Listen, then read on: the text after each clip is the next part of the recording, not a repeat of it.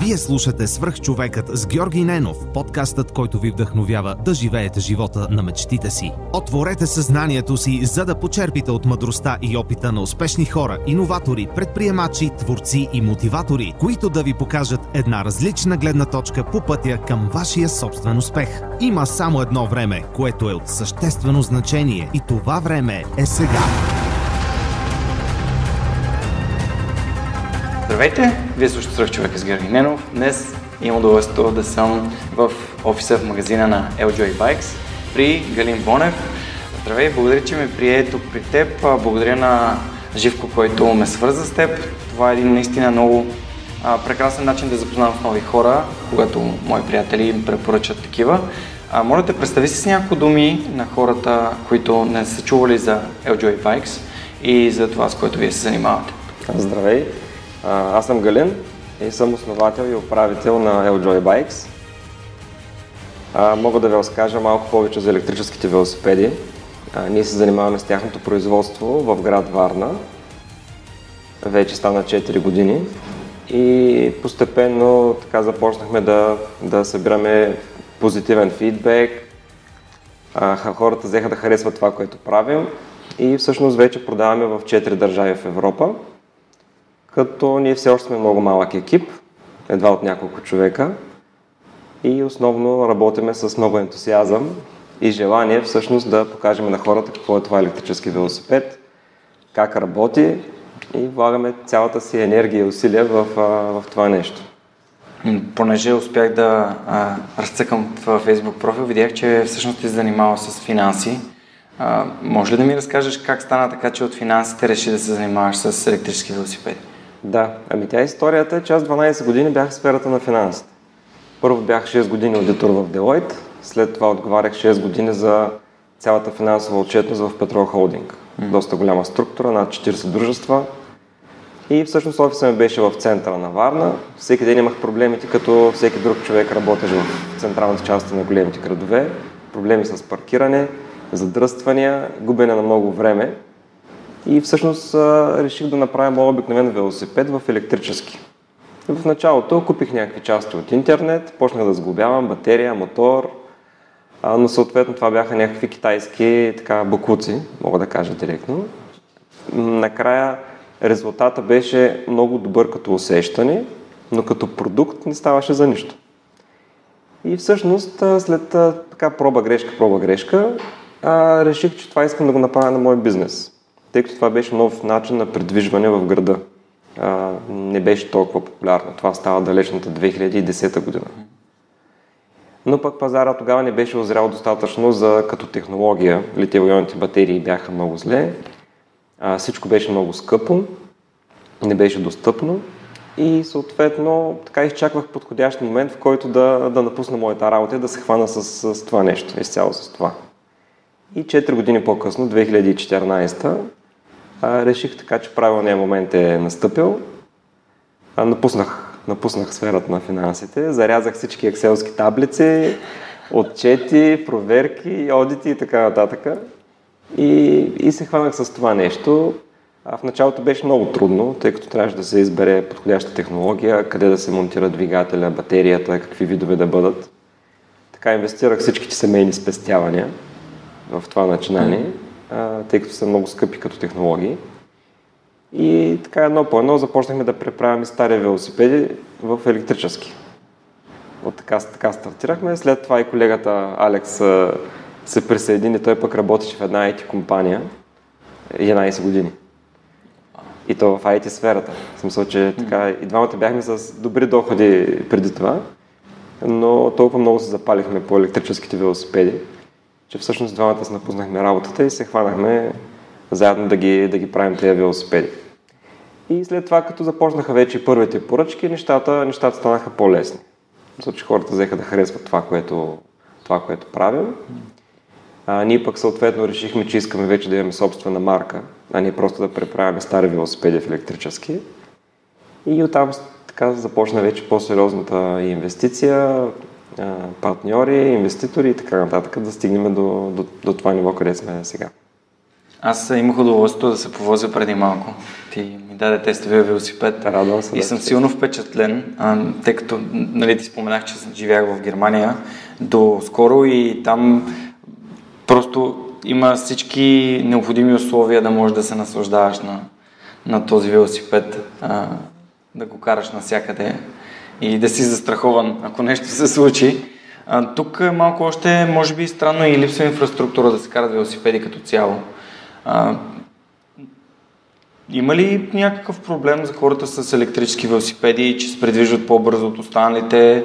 Е, смяташ ли, че има нещо, което държавата може да направи, за да направи по-приятно карането на велосипеди като цяло? Със сигурност имаме а, много инфраструктура, която трябва те първо да се изгражда. В това отношение сме много назад. Mm.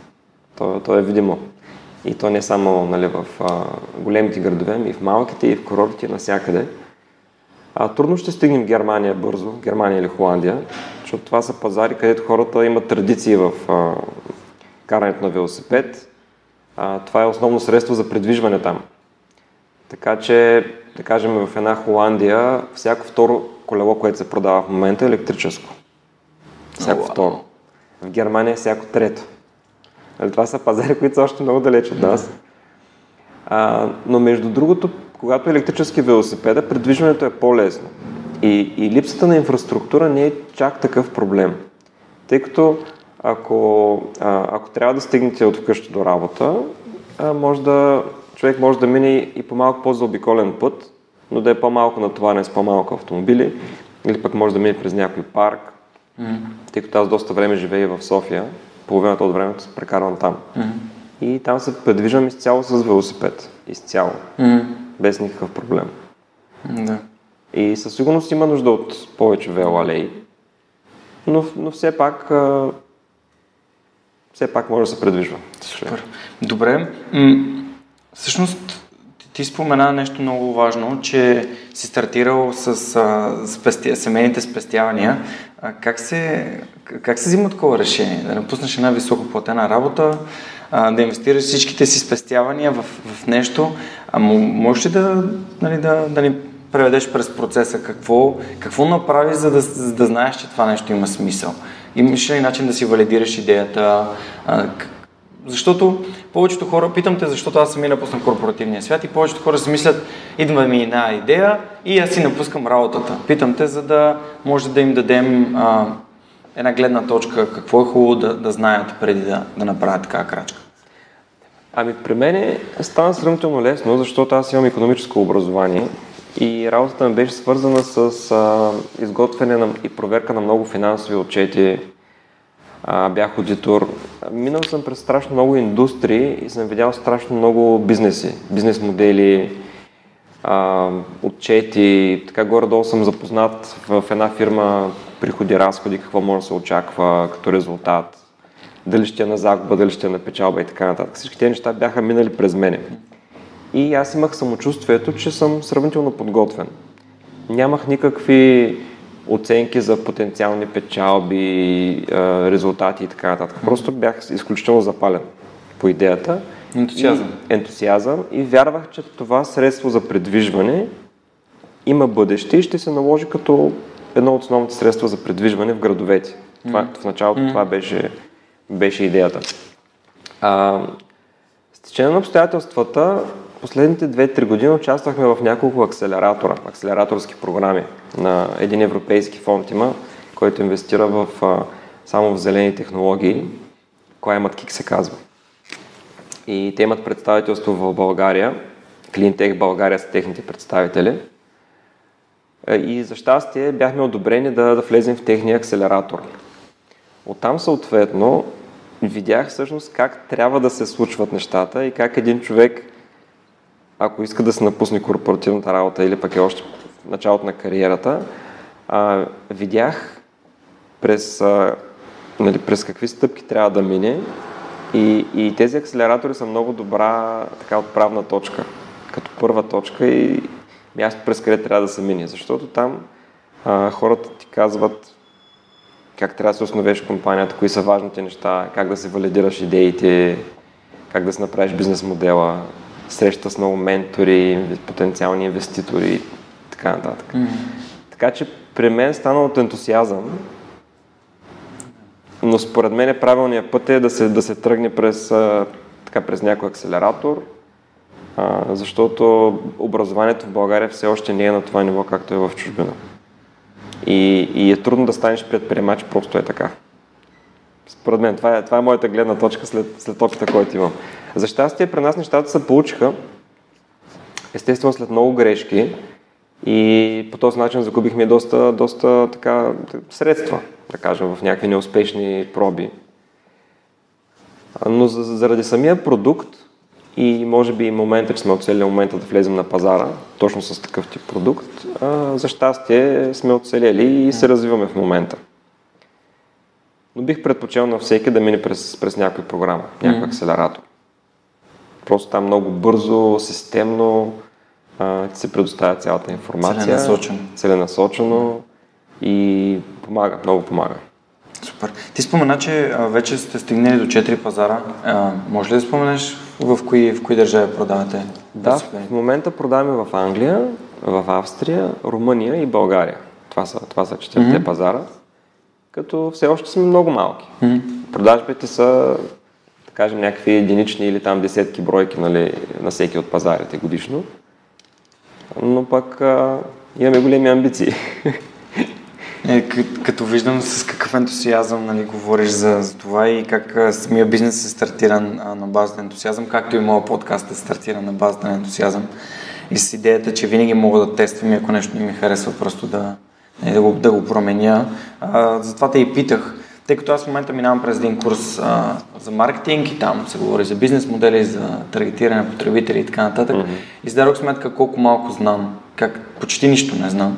А всъщност трябва да знаеш доста неща, за да можеш да, да създаваш нещо и да го управляваш, което е успешно и то да расте в правилната посока. Поне така, колкото повече разбирам, толкова повече разбирам колко нищо не съм знал преди това. А, и за това те питах, подозирах, че ми кажеш, че разбираш нали, бизнес модела, как работят цифрите в а, един бизнес план и така нататък. Нещо, което аз самия съм съвсем бос. И, и сега те първа, опитвайки се да създам подкаста като sustainable business, а, го развивам. Затова ти задавам въпроси от гледна точка на това, което а, аз минавам. Да, истината е, че вече наистина много разбираме и от а, бизнес модели, mm. и пазари, и маркетинг, и всичко останало, свързано с това, инвеститори, как да се търсят, какво да се прави и така нататък. Mm. Но в началото, нали, въпреки че имах самочувствието, че ги знам тия неща, се оказа, че не е точно така. Хубаво е. Според мен е хубаво, когато хората осъзнават, че не, не, не е точно така, както ти се изрази, защото заблудата, че знаем всичко, понякога играе много кофти роля. Добре, има ли според теб връзка вярата в себе си с успеха на хората и проектите, които правят? в смисъл увереността, вярата в собствените възможности? Със сигурност, да. Със сигурност, с каквото и да се хване човек, трябва да има самочувствие и трябва да е убеден в крайната цел, която преследва. Тоест, трябва да имаш някаква дългосрочна визия, поне според мен, mm. която да я следваш. И дори по пътя да, да се налага нали, да, да промениш посоката, а, ако имаш смислена и полезна за всички цел, според мен ще успееш постоянство, с а, други хора. Сам човек според мен нищо не може да направи. Mm-hmm. Със сигурност трябва да силен екип и с много усилия. Mm-hmm. Много усилия, лишения. А ти как намери Алекс и хората в твоя екип? Ами всъщност с него сме приятели от 20 години. Ага, разбирам. деца. Така че при мен беше лесно. Да. И той бързо се запали по идеята. И всъщност там нататък нещата се случват по-лесно.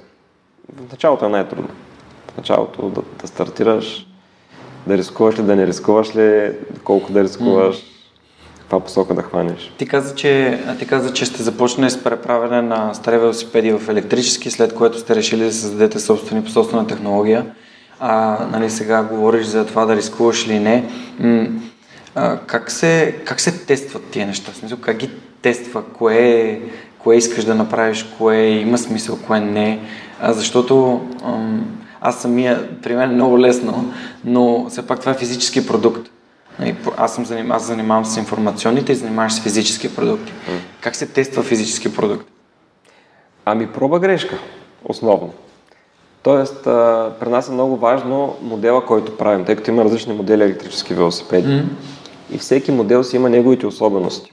Нали, примерно, ако е градски велосипед, той трябва да има калници, по-тънки гуми, скоростта не е чак толкова важна и мощността и така нататък.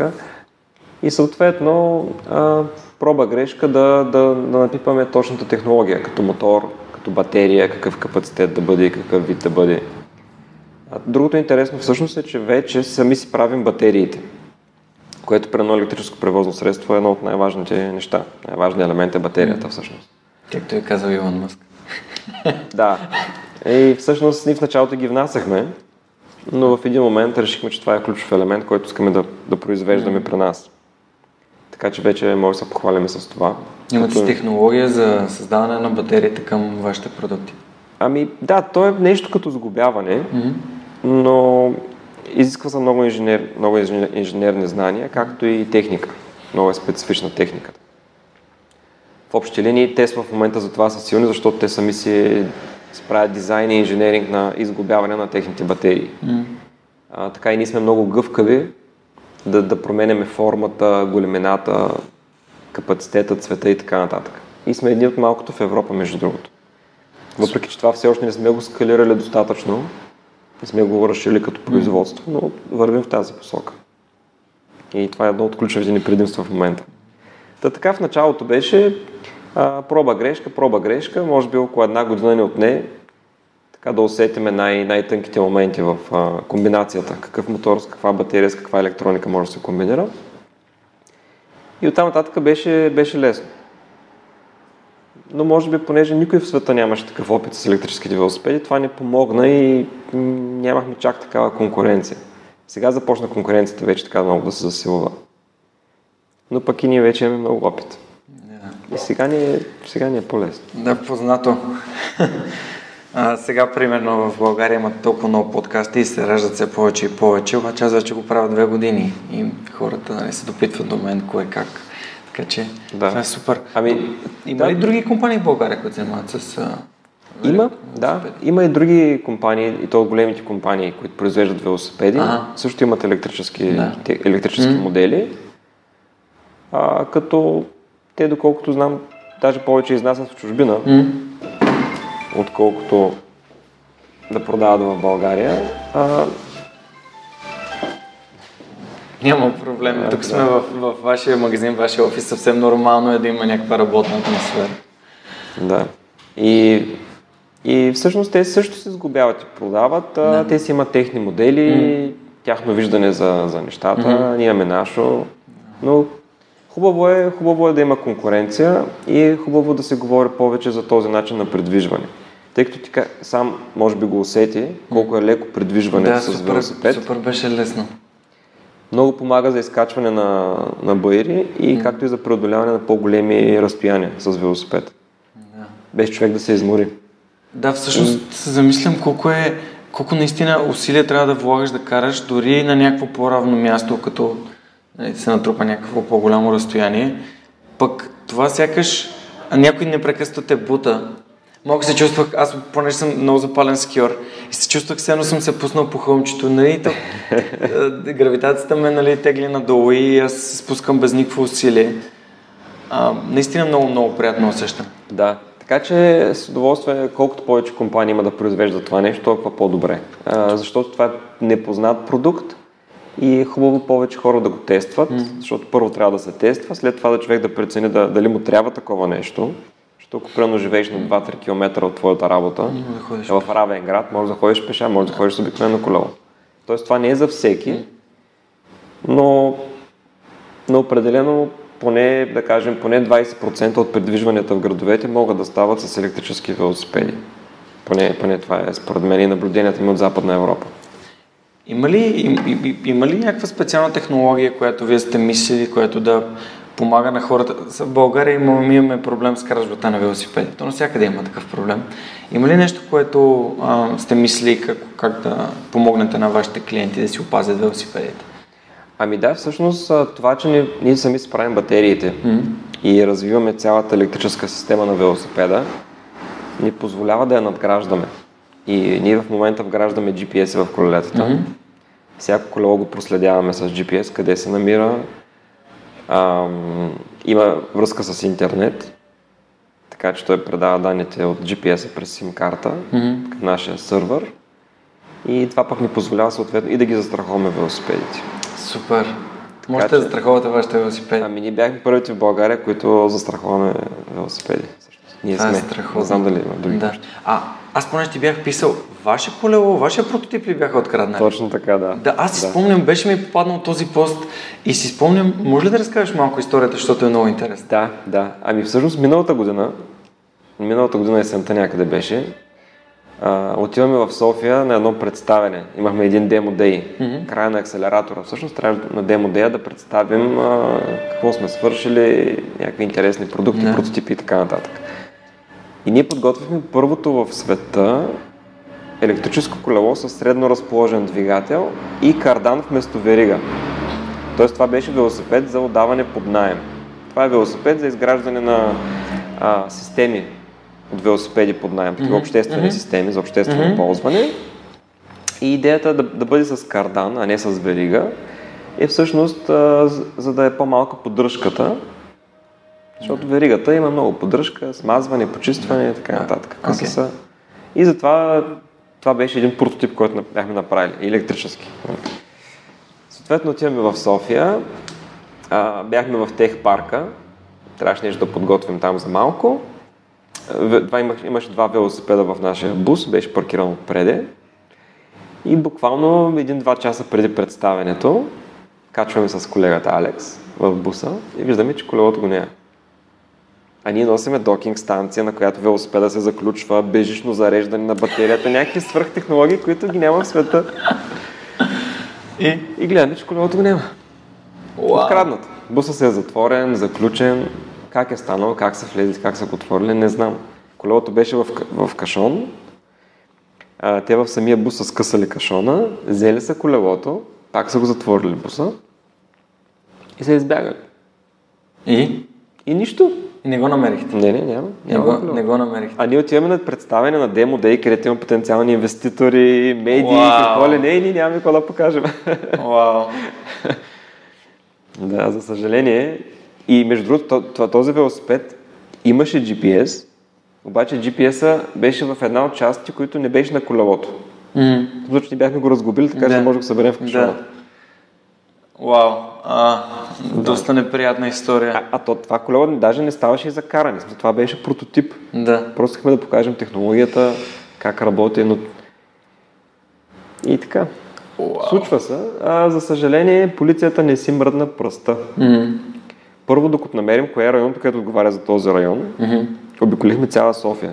Хори в три районни полицейски mm-hmm. управления и самите те не знаят кой отговаря за този район, защото е много важно къде е мястото на кражбата. Да. Никой не си направи труда да дойде, да го види на място, mm. да погледне буса, да вземе отпечатъци или каквото друго да било. А, не искаха дори снимка на колелото. Че аз им описвам какъв е велосипеда, който е откраднат, а той е толкова специфичен, той е един света. Да. И изглеждаш по различен начин. Да. Тоест снимката на този, ние имахме снимка, mm. снимката на велосипеда ще е най-лесното нещо, той да се намери. А те, те се оправдаваха, че няма ли как да, да я прехвърлят снимката, те няма ли принтер как да я разпечатат. И аз да се ме занесял снимката разпечатана. Това ми казаха. Да, малко тъжно, обаче това е реалността малко тук, поне от към полицейска система.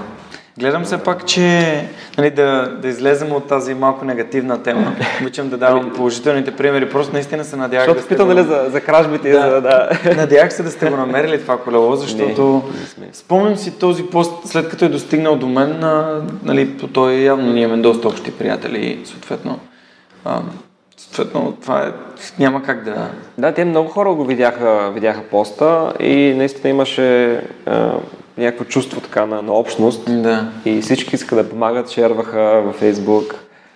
Но, за съжаление, не се намери. Не знам, не знам защо, тъй като този велосипед той нито може да бъде продаден, нито може да се използва, нищо. Той в момента стои някъде. Да. Стои в някой мазе или просто е изхвърлен някъде, или не знам. Неприятно. Добре, и не сте правили повече велосипеди с кардан? А всъщност подготвяме такъв модел. Okay, супер. Да, да. Имат. Не, не, ние продължаваме в да. в тази част, да, да. да. Като, ще станете като BMW, които правят, слагат кардани на моторите си. Нещо подобно, да. Нещо подобно е същата идеята. По-малка поддръжка, по-издържливо във времето. Има си нали, недостатъците, че е малко по-тежко и по-скъпо. Mm. Но за определени приложения, както велосипедите под найем, мисля, че, мисля, че ще има смисъл. Харесва ми, че и а, на, на вашите велосипеди, сега като и гледам, много ми харесват и цветовете, и а, континентал гумите, и всичко изглежда наистина от а, вис, висок клас. Много, много ми харесва. А защо е важно, ам, защо сте решили да, да бъде нали, хай клас това, което правите? Просто, просто си личи, че наистина е направено с огромно желание и много качествено а не нещо за масовия пазар, което е, мисля, такъв по-ефтино, по-лесно. Ами, ние също имаме масови модели, да. но все пак са електрически велосипеди mm. и а, няма как цената да падне, да кажем, ако сложим някаква базова цена около 2000 лева, mm-hmm. а, няма как да има качествени компоненти, добра батерия с а, маркови клетки, mm-hmm. защото използваме клетки на Samsung, на Panasonic, на реномирани производители и той да бъде ефтин. А, ние се насочихме на там, защото един велосипед електрически се използва между 3 и 5 пъти повече, отколкото обикновен велосипед. Wow. А, сам, самото потребление на този продукт е такова, че човек ще си купи електрически велосипед, ако ще го ползва много. Ако ще го ползва малко, ще си купи обикновен велосипед. И оттам един велосипед, ако се ползва всеки ден и минаваш поне по 5-10 км на ден с велосипеда, mm всички части са подложени на много по-голямо износване и натоварване. Така че те просто трябва да са по-качествени. И те оттам се, се вързват нещата. Или в момента има много китайски велосипеди. А, китайски нищо лошо нямам покрай. Да, да. Нямам против Китай. Но под китайски има предвид а, много нискокачествени. Да. Нали, на цени около 1000-1500 лева, които след това почват да имат проблеми с батерията, с отделните компоненти, с мотора но м- ние не искаме да влизаме в, в този ценови сегмент. Определено. Mm-hmm. И, Супер. И предлагаме много а, кастомизация, индивидуализация на моделите. Mm-hmm. Клиента може да си избере цвят, а, може да си избере самите компоненти какво какви да бъдат, може да си избере батерията колко да бъде голяма, мощността на мотора каква да бъде. И все пак като нали, човек като дава да кажем 3-4 хиляди лева за велосипед, е хубаво да, да може да го индивидуализира малко или много. О, да, определено. Разбирам и защо и нали, марката е, логото стои така отпред. Много, между другото много красиво, много ми харесва. Напоследък съм на тази вълна. Просто наистина, наистина ги гледам тези велосипеди, докато, докато си говорим и просто съм впечатлен от начина, по който е изработен. Ако не знаех, че това е българска компания, най-вероятно щях да, да си мисля, че е някаква нали, западноевропейска компания с... Ами, всъщност ние стигнахме до тук след доста нали, проби и грешки и вече сме нали, трета, четвърта година на пазара. И най-вече вслушваме се в мнението на клиентите. Това е много важно. Това е валидно за всеки, за всеки бизнес. За всеки бизнес а, променяме модели, променяме компоненти, които използваме. Интересното е, че и пазарите са много различни. В България пазара е един, в Англия е съвсем друг. И, и за нас това също е предизвикателство как да се съобразим с мнението на различните потребители. Mm-hmm. И в общи линии това работи. Това работи, защото след това от, а, самите клиенти ни правят много реклама, самите те препоръчват марката на други. И, и това ли е основният маркетинг канал? Word of mouth? Да, да, между другото. Много доста, работи. Но е доста устойчив. Може би е едно от най-хубавите неща, че е супер устойчив. Да, да. Той много трудно, се, много трудно се руши, тъй като хората, които вече са си изградили мнение за един продукт, дори да стане някакъв проблем и когато ти реагираш добре, с добър uh, uh, customer service, uh, те, те виждат и го оценяват и стават посланници на, на марката. Точно така, да, да. да самия, понеже се занимавам с фитнес в Lift to Lift, една организация. Може би си чувал за Лазар, а, той да, прави да, да. да. И там всъщност всички Е на общество, защото всеки е приятел на някой, който преди това е започнал да тренира там. И е много, много много приятно да работиш с хора, които искат да работят точно с теб, защото не нали, знаят, а, получили се обратна връзка от техни приятели, дори а, майката на приятелката ми тренира в лифта. така че, да, word of mouth е определено. Да, също, най-важното е хората в една компания. Нали, марката, това са хората зад нея. Да. Тя марката сама по себе си нищо не означава, ако, ако не са хората. И обратната връзка и сервиза, който осигуряваме. Ние затова всъщност не продаваме на пазари, където нямаме партньори, които да осигуряват сервис. Mm. Било то вело магазин, дистрибутор или нещо друго. Но това е умишлено, умишлено не искаме да стъпваме на, на други пазари. Yeah. Защото ние спокойно може да продаваме и онлайн на всеки. Mm-hmm. Нали, през, през нашия сайт може да продаваме във всяка една държава.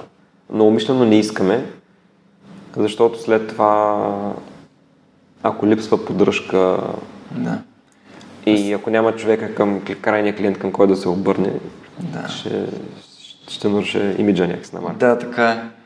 Супер. Това е, това е много интересно. Аз караш ме да, да се замисля и да ти задам един въпрос. Кое е, най, кое е най-голямата грешка, която сте допускали до сега и какво научихте от нея? Не съм замислял. Защото проба грешка, проба грешка, каза няколко пъти. Интересно. Проба грешка, да, чисто технологично. Ага. А, Мислим може да че... бизнес, не? Нали? Ако ето, примерно това, което ти каза, че не, не продавате на места, то е, може би, е продиктувано от нещо. Всъщност, да, пак сме, ние сме правили тази грешка. Да, т.е. продавали сме на, на места, където нямаме дистрибутори. Mm. Нали, решаваме, примерно, че имаме запитване от Норвегия, човека иска да си купи колело и ние казваме, да, и сега ще му изпратим едно колело там, изпращаме го, после става някакъв проблем, чудим се как да го сервизираме но, но това мисля, че не е чак такава грешка, нали? Не знам. Всъщност не знам. Грешки на растежа. Да, да. Сякаш нямаме някакви големи грешки. Нещо, което да се сещам. Щом сме тук, всъщност, все още. Да, да, не, не. сякаш... Просто интересно е някакви тогава трудности, които сте срещнали и да сте научили някакви неща от тях. Нещо, което можем да споделим. От, ами от всичко се учи. Примерно още от а, сформирането на екипа, ако почнем, mm. защото екипа според мен е най-важно нещо за един бизнес. Mm.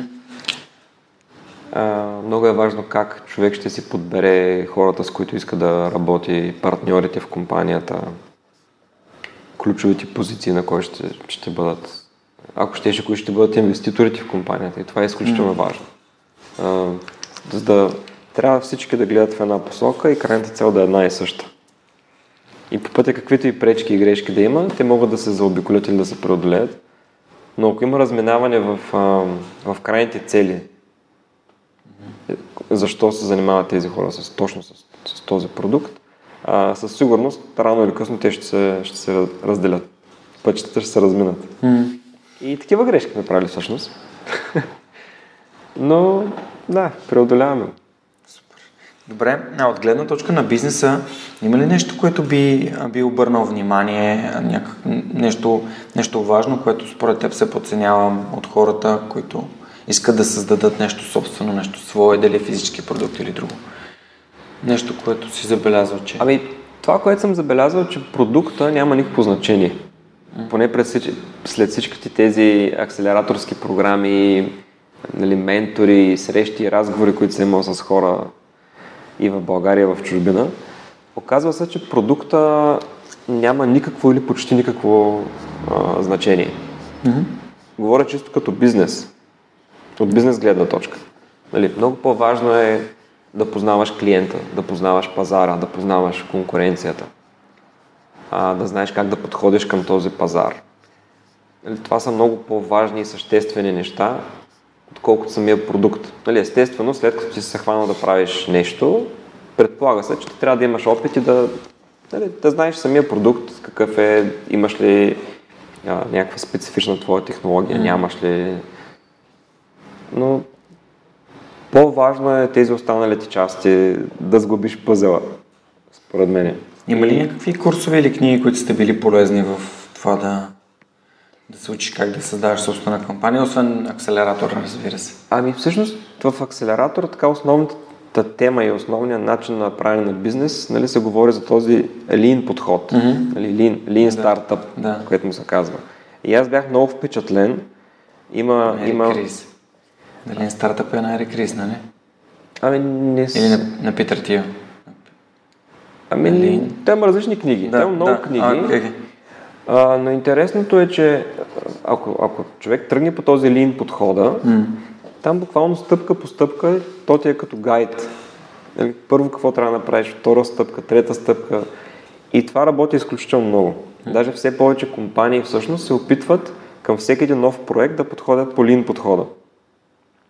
Това е много интересно. Дори големите корпорации се опитват нали, за всеки нов продукт да го използват. А, тъй като това нещо спестява и време, спестява и много грешки, които човек може да направи, ако не, ако не ги следва. И там горе-долу е точно това. М. Тръгваш с пазара, трябва да решиш някакъв проблем, почваш нали, хипотези, тестваш ги едно по едно, едно по едно и те нещата се навързват. Тък, тък, тък, тък. Едно след друго, едно след друго. И това няма значение дали правиш физически продукт, дали правиш да. IT продукт, софтуер или каквото да било. Тя ли методологията нали, тръгва от Toyota? Така че Точно така, да, тръгва от да. физически продукти, в последствие се а, утвърждава почти навсякъде. Супер. А книги някакви, които би препоръчал, нещо, което ти е любимо да, да четеш, нещо, което ти е било полезно? Ами, аз харесвам да чета а, биографични книги Мгм. на, на Елън Мъск, Мгм. на Ричард Брансън. А, много е такива книги за, да кажем, Lean Startup. Сега, Някой кое- друга сещаш ли се? Ами, не честно казвам, аз много като имена не помня. М. Но основно такива, такава литература чета, бизнес, бизнес насочена. Аз това те питам. И- Кои би препоръчал? Ами, не се сещам да ти кажа. че- Нещо, не, нещо конкретно. Добре. Да. Еми, тия дали стартъп Те са- като книга е... А, мисля, че беше на, на Ерик Рис. Не съм сигурен. Не съм сигурен. Аз съм я чел. Примерно сега, последните, така последната година в тези акселератори, в които ходим, те имат едни мастер класове, се казват. Те са в чужбина, провеждат се в чужбина на някаква тема конкретна. И всъщност аз ходих на 4 мастер класа последните две години. Те са на конкретни теми. Нали, примерно Get Ready for Investors. И съответно там се викат някакви лектори, които са от световни университети, от Харвард, Лондон Бизнес Скул, INSEAD, само някакви гурута в съответната тема.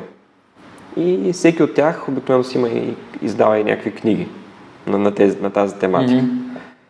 И всъщност естествено, че след всеки мастер-клас аз чета нали, и те, Тези книги. Те, да, много помагат, много помагат.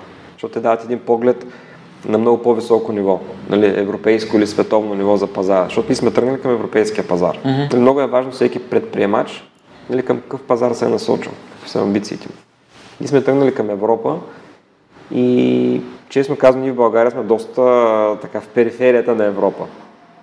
Тоест, ако човек се затвори тук, няма голям шанс. М. И тези, тези хора определено дават така достъп до практики, бизнес практики, съвети, какво се случва, реални сделки. На светлинни години са. М. Да, практическата стоеност, която идва от тези лектори, голяма част от тях, те си или са консултанти, или самите те имат бизнеси. Да. И идва практически знания, пък нашите университети някакси до голяма степен са свързани с теорията и все още са на чисто теоретично ниво. Ти къде си завършил? Е, Във Варна завърших економически университет. Мгм. Магистратура карах също тук. Бакалавър бях, счетоводство и контрол завърших, магистър финанси. Да. Пак във Варна. Но образованието няма нищо общо с това, което те получават в, в чужбина. Mm-hmm. което хората могат да получат. И въобще и тези преподаватели, и цялата система на образование, практиката. Но хубавото е, че последните години пък България се оформя като добро място за стартиране на бизнес.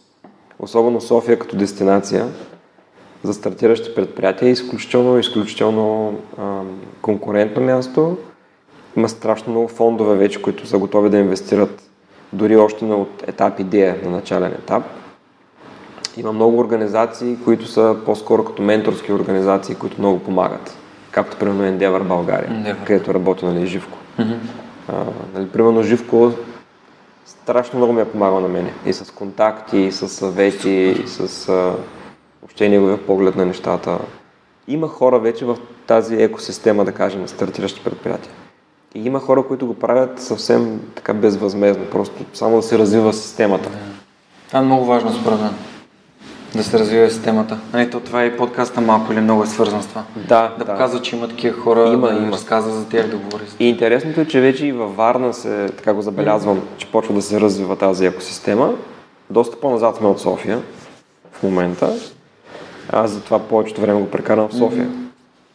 Постоянно имам някакви срещи с хора, с ментори, с инвеститори, потенциални клиенти и Има, всичко. имате ли някакъв, а, някакъв инвеститорски капитал в, А, при вас? на етап още, да кажем, познати и приятели. Да, окей. Роднини. Да, да, няма виси. Няма вече. Не, не, още няма виси, Добре. но всъщност вървим в тази посока. Да, Търсим окей. инвеститори да, да решим производство, защото е- не може да задоволяваме интереса, който имаме в момента от чужбина. Вау. И трябва да дигнем Да, но, капацитета. но както моят приятел Любо от МКМът беше казал, докато ми гостуваше, че първо трябва да вземеш парите на хората. Вие очевидно вече взимате парите на хората, реално им давате продукт и съответно това може би по, вече е по-лесно, защото Да, да. може да кажете, ето, нали, ние имаме търсене, което а, надхвърля нашето предлагане, което е супер. По-скоро е бизнес модел. Смисъл, трябва да изчистим бизнес модела, да решим да се, в какво ще се фокусираме. Защото всъщност имаме няколко продукта и няколко линии. Нали, едното е байк шеринга, това, което правим тези велосипеди под найем. Так му ще да питам за това. Ами да. А, другото е велосипедите, които си ги произвеждаме и ги продаваме към крайни клиенти. И те за капак имаме едно дървено колело, което сега го мислим как да го развием всъщност. не знам дали стига, дали, дали ти е попадало всъщност. Не, не, не, не. Да. А, Дървено колело. дървено електрическо колело. Защо дървено и електрическо? Това не е ли малко сблъсък на... Ами това беше интересно, така малко на майтап го стартирахме. М, А, после ще го покажа, то всъщност е отзад, Отзад, да го вижда. А, интересното беше, че искахме да правим нещо уникално. Колко да покажем какво можем. м, Оттам тръгна. И накрая стигнахме с а, това дървеното колело, което е първото в света дървено електрическо колело с вградена в рамката батерия. Изключително красиво. Но Уау. то трябва да го видиш. Добре, ла, супер. Да, а, Това се казва радвам. Галекс. Как? Галекс. Галекс. Галекс. От От Галини Алекс. Да. И тук с помощта на дърводелци и разни други специалисти, нали? Супер. Това, това говорим за дърво от масив. От Да, масивна масивно дървесина. дърво, да. Бе, а, използваме екзотична дървесина, която е много контрастна. Различни цветове. М. Червено, бяло или кафяво и бяло. Комбинираме различни цветове. И, и то стана някакъв супер хай-енд продукт. Сега гледаш Rolls Royce. Мисля, че като Rolls Royce на велосипеди. Вау, колко яко. Да. Така че ние много неща има и сега се чуем нали, къде да се фокусираме. Да, да ето, тук може би това ще да те питам. М- как, как успявате, как, как взимате решение в коя посока да вървите и защото то винаги като имаш една идея, ти имаш много идеи а, и всъщност, нали, за да не се загубите, нали, да не, кое е най-важното ви нещо? Кое е the one thing, нали? Сигурно си чел на, на Гари Келър тази книга, кое е едното нещо, кое е най-важното нещо. Ами не, но идеята ми е ясна горе да. да. Идеята е ясна. Ами слушаме се в клиентите. Да, клиентите са ви най-важни. Да, Супер. Да. Пазара, пазара си го показва какво иска. Пазара показва. Добре. Това е. Но, но нали, съответно да разбереш пазара какво иска и при положение, че в България ние нямаме пазар на електрически велосипеди, представи си на нас колко ни е трудно всъщност да стигнем до пазара. Защото ние трябва да стигнем до, до Европа, нали, до Западна Европа. Mm. Ходим по изложение в чужбина, в Германия, в Англия, би- постоянно обикаляме магазини. Аз където и да пътувам по, по Европа и по света, винаги едно от първите ми неща е да обиколя магазините за велосипеди в съответния град и да видя всъщност какви велосипеди се продават, на какви цени, какъв клас, нали, има ли, няма ли. И всъщност, нали, затова трябва да си много запален. Трябва Да. имаш страшен ентусиазъм. Да, да. Виждам. Не става виждам просто да го правиш като, като някаква работа, нали? Е, може би като се превърне в работа и ентусиазма замира. Като стане задължение. Ами, предполагам. Не знам. Да, не знаеш. Не, не знам. Пожелавам ти да не разбираш. и аз това за подкаст, нали, и аз го правя с не като работа, то не ми е работа, не е. Ам, И за велосипедите под найем всъщност Да. започнахме темата. Това ще те А, питам. сега стартирахме един пилотен проект тази година, лятото, в Витуша. А, всъщност пред историческия музей имаме една стоянка с 10 велосипеда и хората вече стана повече от два месеца, взимат велосипеди от там, качват се горе до Витоша с електрически велосипеди на разходка и ги връщат обратно на същото място. Като целта на този проект е да тестваме дали а, въобще електрическия велосипед е средство за предвижване, което ще се приеме от българите или от софиянци в случая. Mm-hmm. Дали ще им хареса, дали ще им върши работа, защото терен е много предизвикателен. Mm-hmm. Колелото се взима пред историческия музей в Бояна. По Беловодски път се качват горе до Златни мостове, което е над 1000 метра денивелация. Нали, това е изключително голямо изкачване, около 13-14 км на, в едната посока. Mm-hmm. И а, единствено, ако с обикновен велосипед, ти трябва наистина много добри физически така, умения. умения да имаш, да се качиш. Интересното е, че сега вече над 200 човека караха, се качиха догоре. Mm. 200-300 човека, не знам колко са, честно mm. казвам, клиентите до момента. Това за два месеца. А, няма човек, без значение от неговите физически умения, който да не се е качил от златни мостове с електрически велосипед. Вау! Тоест, представи си колко много помага това нещо. Mm. Нали, и тук говорим за абсолютно стандартен електрически велосипед, защото в началото имаше разни коментари, то това не са велосипеди, това са мотори, но ти самия се убеди, да, да. то няма копче за подаване на газ, не, не, ти няма. да няма газ, да. то не е като мотор. Ти трябва да въртиш педалите, велосипедите отговарят на европейския стандарт, т.е. има ограничение на мощността до 250 вата на мотора и максимална скорост на подпомагане 25 км в час.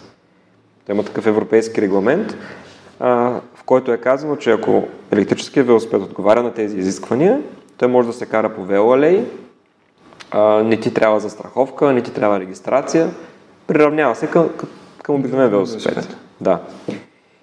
И всъщност обратната връзка е много положителна. Всички са изключително доволни от а, тези mm. велосипеди под найем. И сега ние всъщност търсим вариант как да разширим тази система и да я преместим от планината, защото до момента беше изцяло с цел забавление. Хората идват през уикенда, взимат велосипедите, карат ги цял ден, разхождат се из планината и се връщат. Докато нашата крайна цел, идеята е това да стане средство за придвижване. И да може човек да се придвижва в града, от вкъщи до работа или просто по работа да се придвижва в града, както е на запад. Както беше в Хамбург. Има един стотици стоянки с Хамбург, взимаш едно колело, караш го, Точно така, връщаш да. го на следващата стоянка, заключваш го и продължаваш. Да. А как, зим, как се взимат велосипедите? С кредитна карта или как? С мобилно приложение. С приложение, да. което е вързано силно с някакъв метод за плащане. Точно така, да. Както първо сега в София с парк, тези споделени да, да. електромобили. Да, те са много яки. Аз ги да. ползвам с а, огромно удоволствие. Също нещо е с велосипедите. Първо ти били ползвал, ако има такива стоянки с електрически велосипеди? Естествено. Били ги ползвал? Разбира се. Мисля, би ги ползвал, живея в центъра, да си продавах колата. А, е, това и... е много добър пример. Да, и така. И всъщност целта ми е да мога да се предвижвам по-ефективно из, из града.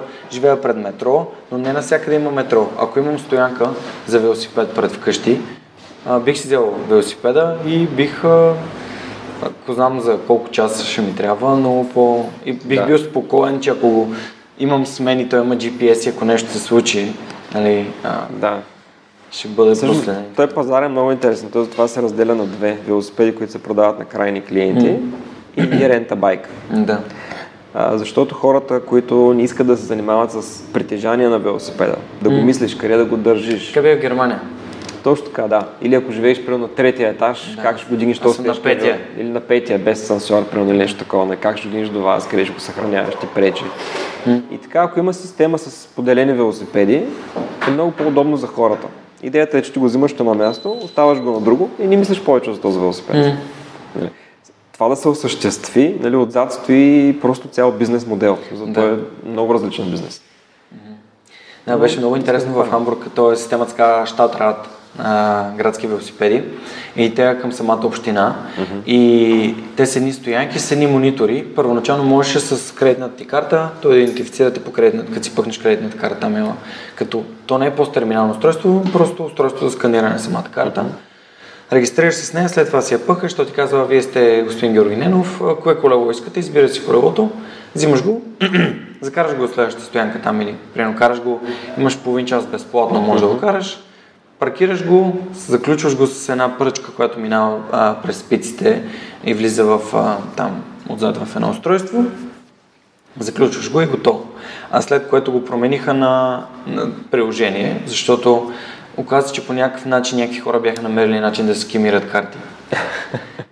И, и съответно а, явно решиха, че се спират това да се взима с карти и почна да взима с приложение.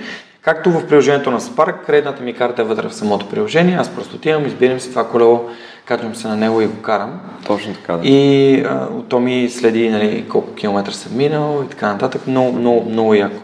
И се, надявам се някой ден да има такива неща и в София. Защото ами, да, супер обратната връзка от клиентите е точно такава, че много от тях, тъй като това са само българи, основно mm. българи, софиянци, и всички те искат да ползват велосипеди и в града. Mm. Но в този пилотен проект а, да. а, ние не искахме да го допускаме това да, нещо. Да. Идеята беше да тестваме технологията, да видим дали велосипеда е, наистина ще издържи на такъв вид употреба. Защото mm-hmm. сега няма да. какво да се лъжим, ама като вземеш нещо под найем, нали? Да. Или, или служебна кола, караш и като... Да, най-бързата, най-бързата и най-ефтината за поддръжка. Да, но много сме доволни. Казва да. че нямаме кой знае какъв проблеми с поддръжката. Износват се единствено спирачки на, на велосипедите, пукат са гуми, стандартните неща. Да.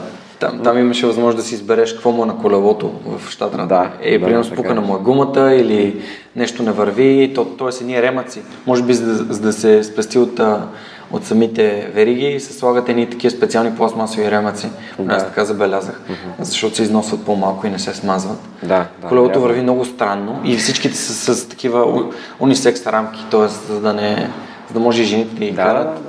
Много, много приятно. Ти сигурно си бил в Хамбург, сигурно си. Хамбург не, но в други градове съм ги виждал. Да. В Франкфурт, в Берлин, в Германия mm. сме ходили.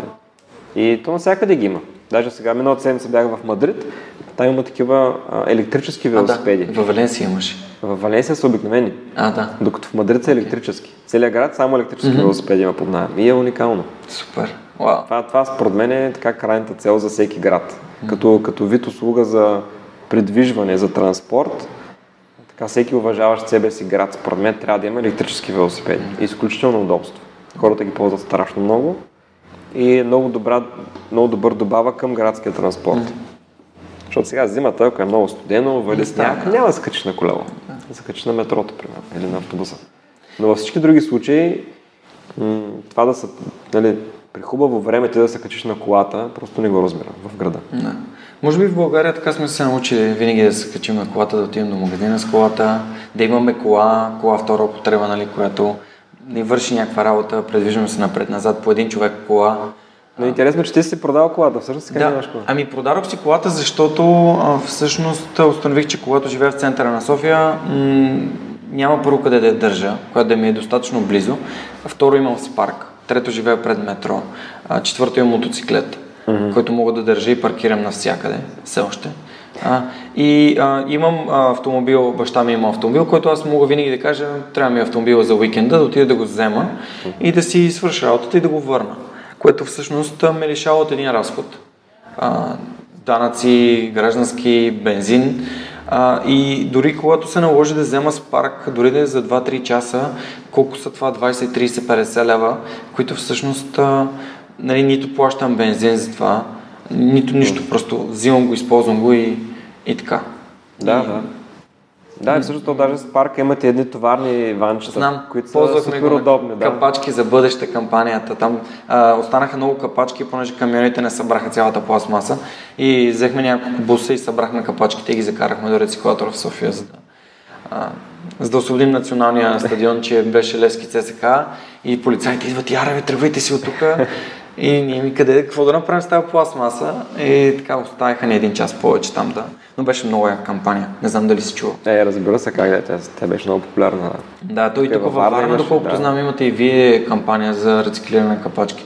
Това е страхотно. Наистина смятам, че има, има бъдеще за тези, а, за рециклирането, за електрическите велосипеди, за електрическите автомобили. Аз даже в момента си мисля, и колко много искам да си купя един електромобил, много ми харесва тъпчетата, всъщност са толкова малки, компактни, супер удобни са за, за в града, не ги, за, нали, не ги зареждаш на бензиностанции непрекъснато. Обаче имам много съществен проблем. Аз не съм вкъща, нямам парко място, на което мога да го зареждам. И съответно, как ще зареждам електромобила, нали? как, как ще го поддържам или как ще стигна до Варна или до Бургас, ако искам да Това изляза. е трудно, да. А, а да, да го вземам само да си обикалям в София, не мисля, че чак толкова много имам нужда от автомобил, поне на този етап. И така, и, но замислям ми, бих бил, бих бил човек, който се интересува от това да си купи електромобил.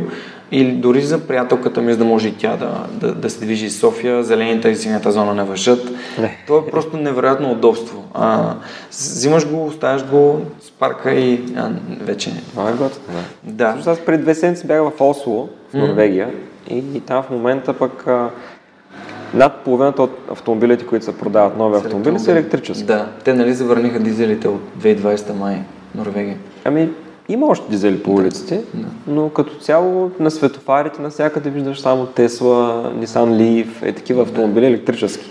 И имат примерно две-три Тесли на всеки светофар, така някакво много... Така не знам дали някога ще стигнем. Ами, Да. той честно ти кажа, в Калифорния, като бях и там нямаше тол- тол- толкова много Тесли. Имаше, наистина виждаха се от време на време тук там. А, но сега да видим какво ще се случи с, а, с Тесла като компания след последните случки. А, така, добре. Ами беше ми супер, супер приятно и интересно да се, да се запозная с теб. А последният въпрос, обикновено в епизода е, ако можеш да се върнеш към 18 годишния Гален, да му дадеш някаква информация, какво би му казал? Ами, а, със сигурност по-добро образование. В смисъл, че ако нещо мога да променя, а, със сигурност някой западен университет или някакви дистанционни форми на обучение. Но според мен за всеки млад човек образованието е най-важното. М. И аз това го разбирам на... Сега съм на 38. Но въпреки това, все още не е късно нали, човек да се, да се образова. Никога не е късно всъщност. Супер. Може би това ми е съвета към всички млади хора а, да четат, да се интересуват, да инвестират в добро образование, М. Това е интересно. да участват в акселераторски програми и да търсят съвети и помощ от а, други предприемачи. В България малко върлува една такава идея, че ако някой споделиш някоя идея, си той ще открадне. А, това е най-голямата глупост, която може да, да, си, да си помислиш или, или да чуеш. Всъщност. Защо? Идеи, идеи много. Да. А, нали, но навънка се говори ideas are cheap. Идеите не струват нищо без а, осъществяването. Пък ти да осъществиш, почваш по стъпките екип, партньори, а, Пазар. инвеститори, пазар, нали, така, така, така. И те са хиляда неща. И всъщност, дори 9 от 10 точки, ако ги изпълниш, една да не изпълниш, бизнеса няма да успее. И ще се провали. Тоест, това, че имаш идея за нещо, Супер. Добре, ми аз ти благодаря за отделеното време. Искам да благодаря на хората, които подкрепят проекта Свърхчовека в Patreon и да им напомня на всички слушатели, че ако искат да си вземат Далин Стартъп книгата или която и да е книга, могат да го направят с 10% отстъпка от магазина на Ozon.bg с, промокод Superhuman или другите книги на, на издателство Locus Publishing с 20% отстъпка с промокод Superhuman.